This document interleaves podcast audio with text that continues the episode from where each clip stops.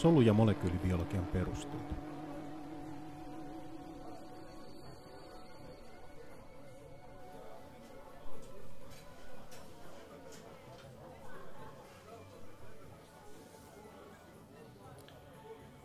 No niin, me ollaan tässä molekyylibiologian osiossa nyt käyty läpi sitä, että meillä on siellä DNAta, jota pystytään replikoimaan, eli voidaan tehdä DNAsta, DNAsta kopioita.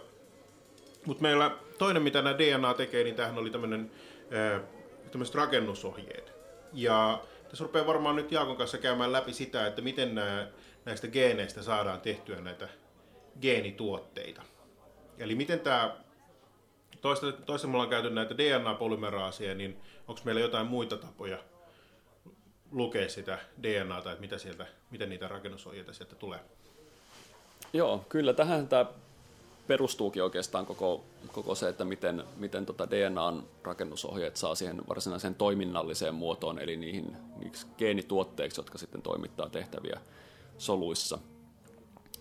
Ja näistä ensimmäisenä ja tärkeimpinä on, on selvitetty nimenomaan näiden geenien yhteys proteiineihin.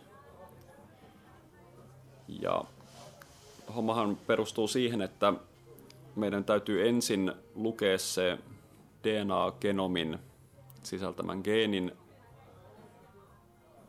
ohjeet ensin RNA-molekyyliksi, joka sitten tämä RNA-molekyylin sisältämä informaatio käännetään polypeptidiketjun sisältämäksi informaatioksi, jolla voi olla sitten rakenteellisia ominaisuuksia, jotka tekee siitä tällaisen toiminnallisen entsyymin esimerkiksi. Joo, miksi siinä pitää tehdä ensin RNA? Eikö voisi ajatella, että se voisi toimia niin kuin se proteiinisynteesi suoraan siinä DNAn pinnalla? Tapahtuuko ne niin kuin samassa paikassa vai, vai tota... No, siinä on, siinä on omat haasteensa ensinnäkin, niin, niin DNA ei, ei sovellu oikein tällaisena molekyylinä ähm, käännettäväksi sellaisenaan täksi polypeptidiketjun informaatioksi. Sitten toinen, toinen on tietysti, nyt tämä on ehkä enemmän eukaryoottisolujen ongelma, että se, että niiden tämä genomi on siellä tumassa ja varsinainen proteiinisynteesi tapahtuu sytosolin riposomeissa. Toki bakteereilla ei ole tätä samaa, samaa haastetta silleen, mutta niin enemmän tämä, tämä liittyy siihen, että että ensinnäkin nämä riposomit pystyy tunnistamaan vain, vain RNA-molekyylejä ja, ja tota, sitten kääntämään niiden, niiden informaatiota. Yksi osassa DNAta on muutenkin aika vaikea, se pitäisi jollain tavalla ottaa, ottaa irti erilleen sieltä, eli se, se tota, emäs pariutuu aika, aika voimakkaasti keskenään, kun tuossa tämä syntyvä RNA-molekyyli saadaan tavallaan helpommin, helpommin irti, irti siitä, siitä tota, genomista. Tämä on niin kuin se mun käsitys, että mikä, mikä tota juju tässä olisi. Mutta itse asiassa evolutiivisesti ollaan nykyään sitä mieltä, että tämä on, DNA on varsin uusi keksintö, eli alun perin kaikki on perustunut RNA-molekyyleihin. Joten sikäli voidaan ajatella, ajatella sitä evolutiivisesti takaisinpäin, että, että alun perin on ollut nimenomaan RNA-genomeita, ja RNAn kääntäminen sitten polypeptideiksi ja sitten vasta myöhemmässä vaiheessa on soluille, soluissa tullut suositummaksi tämä DNA-genomi, koska se on paljon stabiilimpi. Niin Joo, eli siellä oli valmiiksi tämmöiset prosessit, millä pystyy tekemään ja turha keksiä pyörää uudestaan, vaan tehdään mieluummin se backup sinne DNAksi. Ni, nimenomaan, eli se on tämmöinen niin kuin kovalevykopio silloin paremmin kuin se, että meillä pyörisi, pyörisi niitä diskettejä joka paikassa. Joo. Miten tämmöistä geeniä sitten pystytään sen lukeminen aloittamaan? Me ollaan tästä katsottu sitä, että DNAta, jos DNAn replikaatio tapahtuu, niin sinne ensin liittyy joku RNA-pätkä, josta pystytään sitten tämmöisellä polymeraasilla sitä kopioimaan. Miten tässä, tässä tota, tämmöisessä geeniaktiivisuudessa, miten tämä tapahtuu? Joo, en, ensinnäkin niin meidän pitää ajatella sitä, että mikä se geeni on. Ja, ja geenihän on siis sitä DNA-emäsjärjestyssekvenssiä, mutta tota, sillä, on, sillä on se mielenkiintoinen puoli, että tota, tämä on niin sanottua koodaavaa informaatiota, jo, joka rajataan sillä, että tämän geenin alussa on niin sanottu promoottorijakso. Ja tämä promoottorijakso on, se, se sisältää tietyn DNA-emäsjärjestyksen, ja tämän tietyn DNA-emäsjärjestyksen sitten tunnistaa, tunnistaa nämä transkriptiotekijät, jotka sitten pystyy värväämään siihen promoottoriin sitoutuessaan niin paikalle myöskin tämän RNA-polymeraasin. Eli nyt ei olekaan kyse DNA-polymeraasista, vaan kyse RNA-polymeraasista. Ja niin kuin primaasientsyymin tapauksessa muistetaan, niin nyt RNAta voi alkaa suoraan syntetisoimaan siihen käyttäen, käyttäen DNAta tänä mallijuosteena. Eli aktivoituessaan tällainen promoottori, kun se värvää sen RNA-polymeraasin siihen, niin se RNA-polymeraasi voi sitten suoraan alkaa, alkaa tekemään, tekemään tota RNA-juostetta, joka sitten johtuen siitä, että, että tota, tähän ei synny mitään tällaista replikaatiohaarukan tai replikaatiokuplan tapasta laajempaa aluetta, joka olisi, niin kuin, jossa olisi yksi juosta DNAta isolla alueella, niin tämä RNA on tavallaan heti välittömästi vapaana tässä, eli se on emäspariutunut vaan lyhyeltä matkalta siinä, missä tämä RNA-synteesi tapahtuu.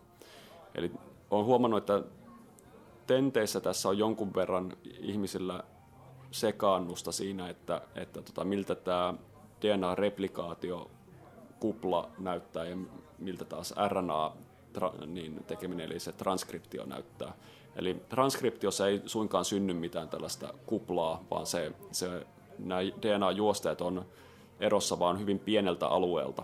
Ja sen takia tässä ei myöskään ole läsnä mitään helikaasientsyymejä tai muita tällaisia, eli helikaasit on vaan siellä, siellä DNA-replikaatiossa. Joo, eli äh, siis niiden koodaavien osien lisäksi siellä on tämmöisiä erilaisia promoottorialueita ja monestihan näitä piirretään, se on jotain viivana ja sitten siinä on tämmöisiä erilaisia laatikoita. Eli pelkästään meidän DNAssa ei ole pelkästään niinku niitä rakennusohjeita, vaan myös ne lukuohjeet. Mutta onko siellä myös sellaisia kohjeita, millä pystytään kohtia, mistä pystytään niinku säätelemään näitä, että, että aloitetaanko geenin aktiivisuutta vai ei? Kyllä, ja nämä on nimenomaan niitä itse asiassa hyvin tärkeitä tärkeitä itse asiassa evolutiivisesti paljon tärkeämpiä sekvenssialueita kuin mitä varsinaisesti ne vaikka polypeptidia koodaavat, äh, koodaavat alueet. Eli sillä, että me, meillä on ähm, tämän promoottorin lisäksi meillä on näitä erilaisten säätelytekijöiden sitoutumisalueita siellä ennen sitä promoottoria. Eukaryoottien tapauksessa ne voi olla hyvinkin kaukana, kaukana tota, äh, tästä varsinaisesta koodaavasta geenistä, mutta niin, niihin näihin säätelyalueisiin sitoutuneet säätelytekijät sitten pystyy kääntämään päälle tai pois sen, sen geeniaktiivisuuden niin tarpeen mukaan ja esimerkiksi eukaryoottien tapauksessa niin sen geenin aktiivisuutta ei, ei pelkästään säädetä, säädetä niin kuin ajallisesti, vaan myöskin siinä mielessä, että mikä, mikä tota, solutyyppi on vaikka kyseessä. Eli, eli tällä geenisäätelyllä pystytään silloin silloin vaikuttaa esimerkiksi, tai ne vaikuttaa tässä solujen erilaistumisessa, että niissä tavallaan kytkeytyy päälle kehityksellisesti näitä erilaisia geeniekspressio-ohjelmia, jotka ne ohjelmat riippuu siitä, millaisia säätelytekijöitä näissä soluissa on läsnä. Joo. Et miten tota, pystytäänkö tätä geenisäätelyä niin kokeellisesti muuttamaan tai voidaanko sitä millä tavalla selvittää?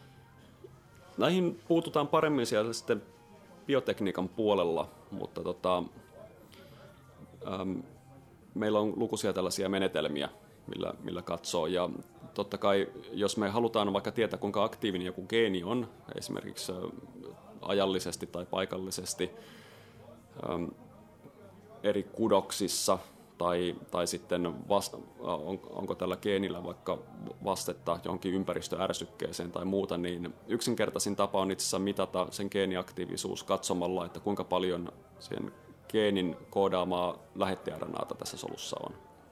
Ja tätä voidaan katsoa, katsoa monin menetelmiin, joita sitten, joihin tutustutaan paremmin siellä bioteknologiassa. Ja eikö joskus ole se, että niin kun, valitettavasti se ei aina täysin tota, tyhjentävää vastausta, vaan joskus voidaan joutua katsoa myös sitä proteiinimääriä jollain Westerplotilla. Ja sitten siinä voi tulla sellainen, että, tota, geeniaktiivisuus on, on muuttunut, mutta proteiineja ei ole, tai proteiinit tota, on, tulee vähän paljon paljon myöhemmin, eli, eli tässä tulee tämmöisiä kaikenlaisia teknisiä.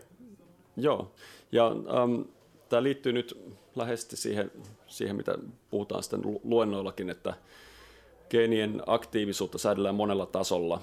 Eli sen lisäksi, että meillä on säädellään transkriptiota, kuinka paljon syntyy vaikka lähetti jostakin geenistä, niin me pystytään vaikuttamaan siihen, että kuinka paljon me transloidaan tätä kyseistä lähetti Eli meillä voi olla hyvin paljonkin lähetti siinä solussa, mutta ei välttämättä yhtään tästä transloitua proteiinia, koska syystä tai toisesta me ei nimenomaan sillä hetkellä haluta sitä proteiinia sinne, mutta se lähettiarnalta on sen takia paljon, että voidaan sitten tarvittaessa hyvin nopeasti tuottaa tätä proteiinia.